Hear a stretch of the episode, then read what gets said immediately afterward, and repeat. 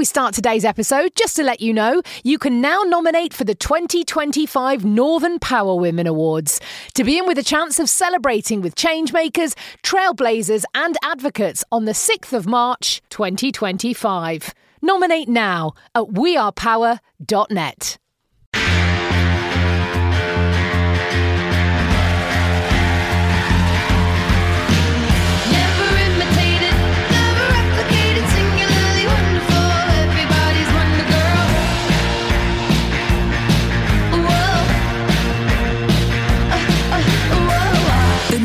Northern Power Women Podcast.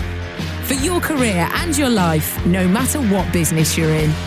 Hello, and welcome to a brand new episode of the Northern Power Women podcast. I'm Sam Walker, Northern Power Woman in exile, of course, in Arizona right now, connecting with Northern Power Women Queen Bee, head honcho in Liverpool on a boat. It's Simone Roche. Hello. I am alive and afloat, and that is that is all that is good with the world. How are you?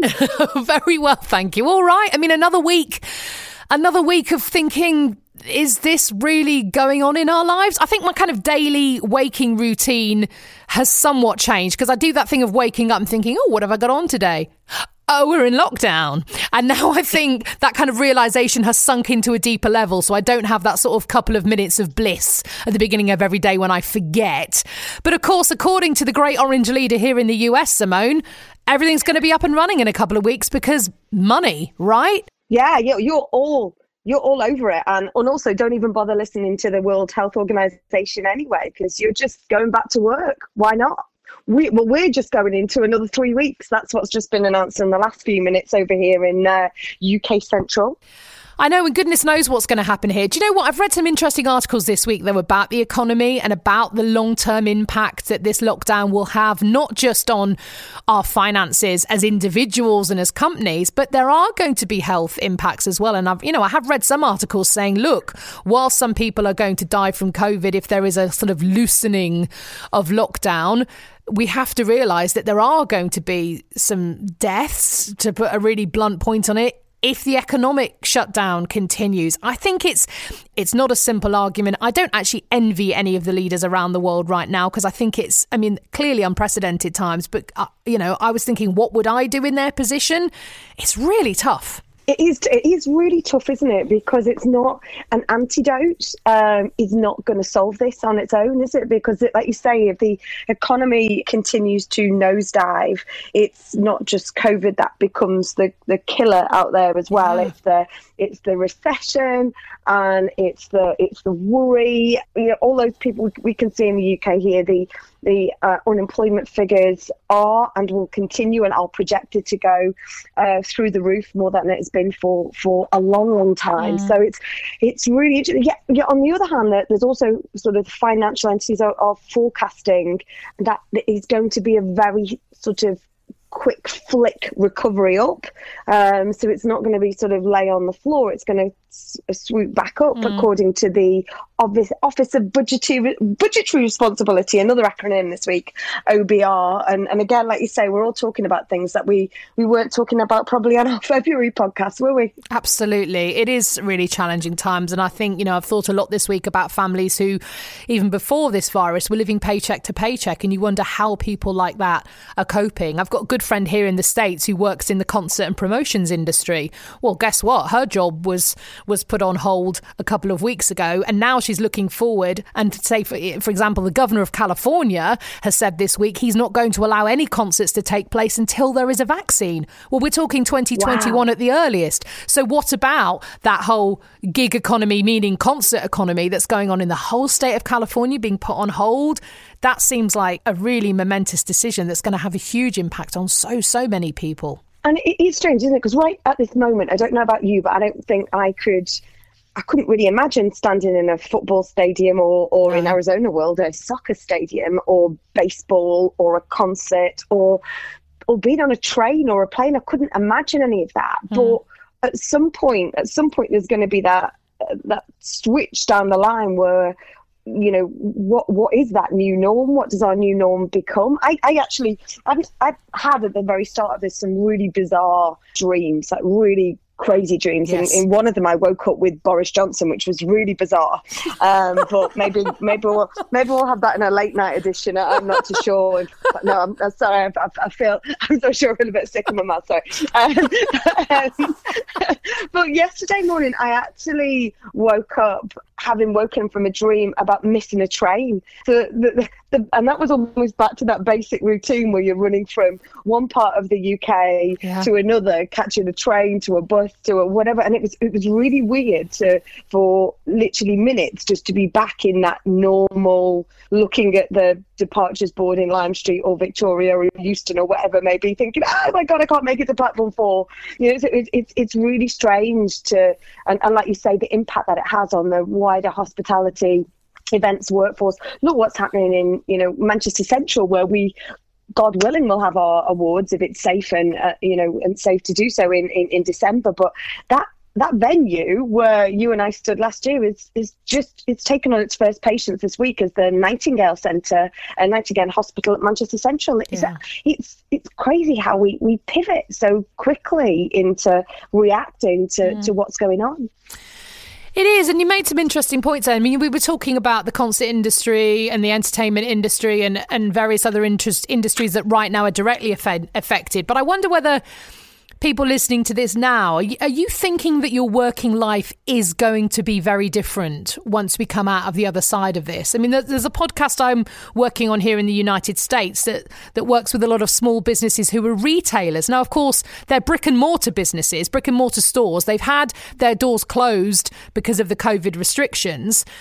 Now, there a lot of them are getting really creative, and actually, for the first time, have gone online. So we're talking about sort of little artisan stores in places like Jackson Hole and Aurora, East Aurora in New York. You know, really kind of funky, quirky little towns. And these people had never really had an online presence before, and so they very quickly have started to pivot and do online content, and have gone, "Wow, we didn't realize that actually our customers." Were a this loyal or b would help us in, uh, in in our wider network. So in fact they didn't realize their network had this power that could help their business pivot. So i wonder whether people listening are thinking well okay my network was was this but i always did a or b in my work life. But actually my network can now facilitate me to work towards c or d. So i think it's really interesting times for a lot of people And I've got I've got an absolutely live example of that. The women's organisation, as you, as you know, we've recorded our, our podcast live Yes. from there. So they put a shout out today, which was all about the power of the internet, and it was if you're a small business owner, please reply to this tweet with a link to your shop and details of what you're selling, or tagging your favourite small business. So this was today, and within a few hours, um, I- and I looked it up. It's a it's an organisation in Bristol, and someone ordered a dress this morning, and after all the fees, it paid for my whole weekly shop with one pound twenty to spare. Buying from small business is massive and really huge to all of us. Yeah. So it's that you think it's a small thing like that, but it's massive. It's a massive, massive difference that they they can make. And I'm, I have to say, I've been massively. I think we've talked about this before. I'm massively passionate about supporting the uh, the small business, particularly the.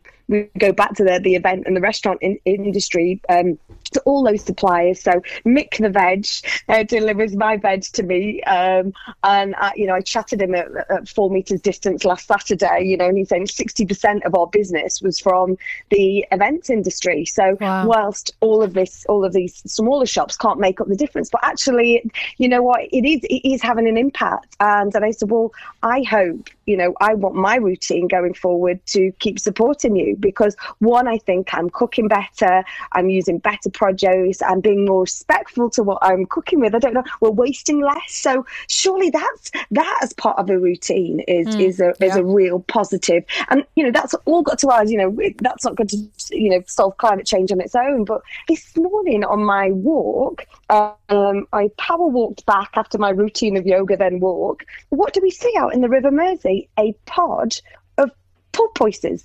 Can you believe Wow. it? In the River Mersey. And, and when I, I came back thinking it was my eye, thinking that that's that's not, it's clearly rubbish or something like that. And I looked and like we, we started to see these very small things. And when I uh, went onto the uh, to Google Doctor when I came back, um, yeah, there was a report and they're called harbour harbour porpoises. Wow. Um, that uh, you know, and obviously now because there's less traffic on the Mersey. Um, and that, yeah, they, they've come. They've come to visit the tune, which is lovely. That's a, that's wonderful. That is, and it is, isn't it? It's finding these small moments of joy in these really, really difficult times. Talking of joy, I want you to tell me, please, Simone, about Captain Tom. Oh my life, Captain Tom. When I was thinking about what you know, uh, what I wanted to talk about um, a few days ago, I thought I've got to talk about Captain Tom. He's becoming a, you know, a, quite frankly, a phenomenon. So he is in two weeks' time. He will be 100 years old. And what he decided to do to do his bit, not so long ago, he was he was in hospital having an operation, and because of his love and respect for the NHS, he wanted to, you know, pay it forward and high five those those great heroes, um, you know, in our front line. And so he decided that he would walk 100 of laps of his garden before his 100th birthday with the ambition to raise a thousand pounds uh, for the NHS charities. Can you believe it this morning? The, the BBC covered it live. I mean, it's been on all the channels, but Captain Tom, uh, you know, this morning completed his 100th lap. And honestly, I, I- I can't even he's actually raised just short of 13 million pounds. And Wow. he's and he said i'm going to still go. As, as long as you've got an appetite for me to do this i'm still going to keep walking around around my garden and do this. And i just thought so this morning they had um they had an army salute. So they had some um some army regiments that went up and they did a you know they, they formed a guard an honor guard in his garden. And you know what? It's stuff like that. And this guy this hero captain tom as he has he's created such a real uplift we talked about the queen's speech didn't we last week Yeah. Captain tom is another you know 90 99 year old um veteran has is there and lifted completely lifted. And um um your fellow journalist friend and bff i'm sure piers morgan has actually started a, a campaign today to get him knighted. And you know what? You can see it happening you Oh, know, it probably will, yeah. such a lot of love. There's a lot of love for captain tom. So Does- if you haven't already support him because that's a lot that's a lot isn't it? And that's that's an individual person thinking they're going to raise a grand to suddenly 13 million quid is, is is quite a lot of dollar isn't it It really is, and absolutely all power to him. What an incredible man! And a few comments that I've seen on social media, in fact, today, Simone, is people are getting sort of, I suppose, political about it and, and expanding that thought and saying, look, clearly the British people we adore, we support, we passionately believe in the NHS, and the fact that even in these really difficult times, people have found the found the the power to put their hand in their pocket and support Captain Tom and support the NHS. Essentially, do you think there's going to be a shift perhaps in the way people vote because historically some parties have supported the NHS more than others. A lot of commentators I was seeing this morning saying, well, look, if there's clearly this passion for the NHS, historically certain parties have voted down the NHS, not voted to increase doctors or nurses' salaries, not voted to produce extra funding. Are people going to vote differently in forthcoming elections? Are politics going to be changed by by the COVID as well?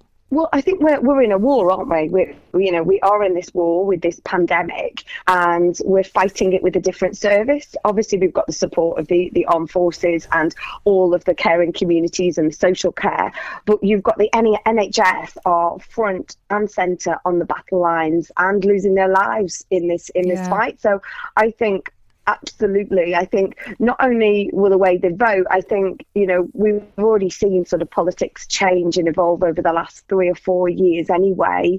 And i think this this will you know this will bring a different type of um sort of campaign uh, in you know in, in future. And but equally in the way that the money is being distributed from the covid campaigns into each of the regions as well yeah. i think you're seeing quite a lot of collaborative force um, this week to to help support. And i think there is that th- th- there is that collaborative way of working but i think it will absolutely i think impact uh, going forward in how we make those decisions and how equally politicians have to put themselves forward as leaders and and what they're fighting for and what's important. Because as you rightly say so many and certain parties have, um, have voted against pay rises for nurses. Yeah. Right, do you know what it's time for? And I love the fact there's been such a massive response for this on social media. I've learned loads. I found myself listening to this portion of the podcast, Simone, and going out and telling my husband, do you know what? I've just heard the most brilliant advice. So let's have a new one of our life lessons. This is where the brilliant Northern Power Women Network get in touch. That we send out a bunch of questions, they choose five, they answer those five questions in their own unique way, and it is their life lessons. And these are brilliant little snippets to take through these tricksy times. Who we got this week, Simone? we have got the wonderful Advita Patel. Advita is an absolute legend. She has been a brilliant supporter of Northern Power Women. And if you remember one of our one of our kind of live events, I think we called in, we had a celebration event and we called Advita in uh, to take part in a live panel discussion. And it wasn't till afterwards she says, I've never spoken in public before. And since then, it's just been the most amazing platform for this this young woman. She's wonderful, she's passionate, and uh, she has her own uh, brand called Comms Rebel. And, and she is, she's fantastic. And I cannot wait to hear what her life lessons are. They're absolutely cracking. I just wanted to, as an aside, say Advita was the woman who taught me how to make Instagram stories. I was completely clueless. And it was at the Northern Power Women Christmas Do in 2018. I went, I don't even know how these work. And she went, Right, come on, Walker, I'll show you. So thank you, Advita. Let's hear from her now then. The brilliant Advita Patel with her life lessons. My name is Advita Patel, and I am the director at Comms Rebel, which is an internal communications and employee experience consultancy based in Manchester. The one piece of advice that has really stuck with me over the years is definitely a saying that was uh, shared with me by a friend of mine, which is you can't be everyone's cup of tea, otherwise, you'd be a mug. And she shared this with me when I was panicking about writing a blog in case people didn't like what I was writing or my opinions. And she said, as long as I'm authentic to myself and I was adding value to the network around me, then that was the main thing. And I shouldn't live my life worrying about everybody else and I should just crack on. Otherwise, I'd be an absolute mug if I was trying to please everybody. And she couldn't have been more right. The one piece of advice I would pass on to somebody who is starting their career today is definitely ask all the questions. There's no such thing as a stupid question, and there's no such thing as too many questions. Keep asking them, keep developing, and keep growing, and you won't regret it for a minute. When have I faced imposter syndrome and what have I done about this? I probably face imposter syndrome every single day of my life, and it's something that I have just learned to live with, and I understand what my triggers are, and I have various different techniques that I try to beat this. One of the ones that works really well for me is keeping record of really good feedback and positive comments that people have shared with me throughout my career. And when I'm feeling a bit low or when my imposter is telling me that I can't do this, I normally refer to it, read the comments, and then give myself a little bit of boost so that I know I can get out there and do what I need to do. One time I've had to be resilient, I would say right now. We're going through this terrible crisis with Corona and COVID 19, and it's really taught me a lot about myself. It's allowed me to think more about where I want my business to go and what I need to do to be more resilient in order to be a success once this terrible crisis is over. When did I last take a risk and what happened? I have to say, the last time I probably took a big risk was when I made the decision that I wanted to set my own business up. So that was around about two and a half years ago. I was already in a steady job, I was receiving a regular income, but I knew I had a greater purpose and I wanted to do more with my career and I wanted to work with more people from across the world, really, rather than just the UK. So I took the chance, I set my business up, Comms Rebel, and even with everything that's going on currently in this climate, I don't regret it for a minute. Brilliant as ever, Advita. And if you've got any life lessons you want to share, or if there's a question you want us to discuss or a topic, please get in touch. Podcast at northernpowerwomen.com. We would really love to hear from you. So, yeah, anything you'd like to add, questions you'd like raised, as Simone said, topics you'd like us to chew the fat over. It's your podcast. And this is a time actually when I think just networking and hearing from role models like Advita and linking in with mentors is a really powerful thing you can do to kind of help us through these crazy times. As well, of course, another thing to do to help us through these crazy times, Simone, I've been loving the social media updates, the power of the jigsaw. oh, you know, I, I I completed the jigsaw, and so I was so thrilled to bits to to uh, complete the jigsaw that I went back to the roses jigsaw that I could not solve. Albeit, I tried to do it on the roof of the boat, and it was a little bit windy. So we're now a few pieces down, or maybe that was on purpose. So, so the roses jigsaw is is drowned, but I've got a new one. And equally, I want to see if Dawn French. Did you see this week? Dawn French has just completed her jigsaw. So I say, let's jigsaw swap, Dawn. Come on. Come on, Dawn French. Simone's got a good old jigsaw stash in her back pocket. Absolutely get involved. Uh, I made some bead animal key rings this week with my children. The little box that I'd bought I a couple saw. of months ago said for ages six and up. I'm not joking. It took me about an hour and a half to work out how to do them. I was like, what six year old could do this? I found it really difficult, but I eventually made a unicorn, a dog, uh, a lizard, and a butterfly. So there you go. I'm clearly an expert now. You are. Also, this week, Simone, I, I painted a picture which um, isn't very good. And it kind of occurred to me that everyone on social media that I've seen going, Oh, I've just got my watercolours out for the first time in years, they're brilliant. Mine looks like it has been done by a six year old, but I'm going to share it anyway because I think we don't all need to be brilliant at all these kind of little side projects we're doing to keep our minds occupied. We can be rubbish. It's okay to be mediocre at watercolours. Yeah, let's not give ourselves a hard time. Let's just lash some paint on a piece of paper. It's all good. Put it in a frame. In fact, it's payback to all, all the times your kids have painted you those pictures that you've stuck on the fridge for years. Now's your chance to do it for your kids and put it on their wall. Just gonna- saying. I'm going to make her do it, absolutely. Look, it's been brilliant to catch up as ever. Uh, we would love to hear from you on the Northern Power Women podcast, whether you'd like to share your life lessons, just drop us an email, podcast at northernpowerwomen.com. We can send you the questions out and you can send us a recording back. We'd love you to let us know what you'd like to talk about, or do you think your life work balance might change following this? What little guilty pleasures have you been enjoying? We'd love to see your photos. You can tweet at North Power Women as well, or find us on Instagram at Northern Power Women. Simone, uh, once more, I'm saluting you from Arizona to Liverpool. We'll speak soon, right? Indeed. This time next week. Yes, the next episode of the Northern Power Women podcast will be coming to you on April the 27th. Please do subscribe wherever you get your pods from. We'd love you to spend a minute to leave a review for us. It helps other people find us, so we'd so appreciate it. And we will speak to you very, very soon indeed. I'm Sam Walker, and the Northern Power Women podcast is a What Goes On media production.